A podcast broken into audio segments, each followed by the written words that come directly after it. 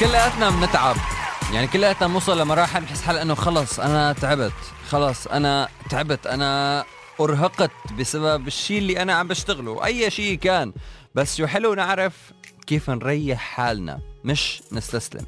بما معنى إنه نرتاح يعني نعطي حالنا قسطا من الراحة. نرتاح شوي وبعدين نرجع نبلش من أول وجديد أو مش من أول وجديد نرجع نكمل الشيء اللي نحن عم نشتغل عليه. المهم إذا تعبنا ما نستسلم لا نتعلم كيف نعطي حالنا راحة بريك صغيرة ونرجع نكمل. مش غلط إنه نرتاح ومش غلط إنه نتعب. كلاتنا بنتعب كلاتنا معرضين إنه نتعب كلاتنا بشر بالنهاية طاقة. بالنهاية رح نوصل لنقطة نحس حالنا إنه خلص أنا تعبت.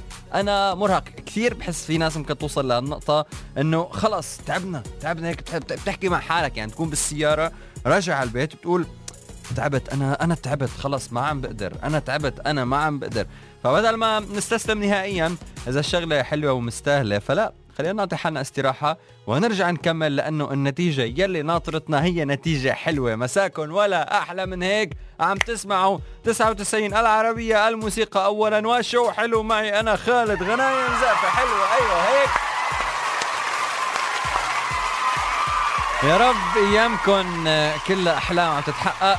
وكلها راحة وتعبكم دائما يكون له نتيجة. الله ما يضيع لكم تعب. حضروا لي حالكم على ثلاث ساعات من الوقت. رح يكون فيهم خبريات كتير حلوة أغاني كتير حلوة ومسابقات حلوة كمان. تذكروا التواصل معي بيكون SMS 4004 وعن طريق تطبيقنا العربية 99 حضروا لي حالكم. شو حلو؟ بلش.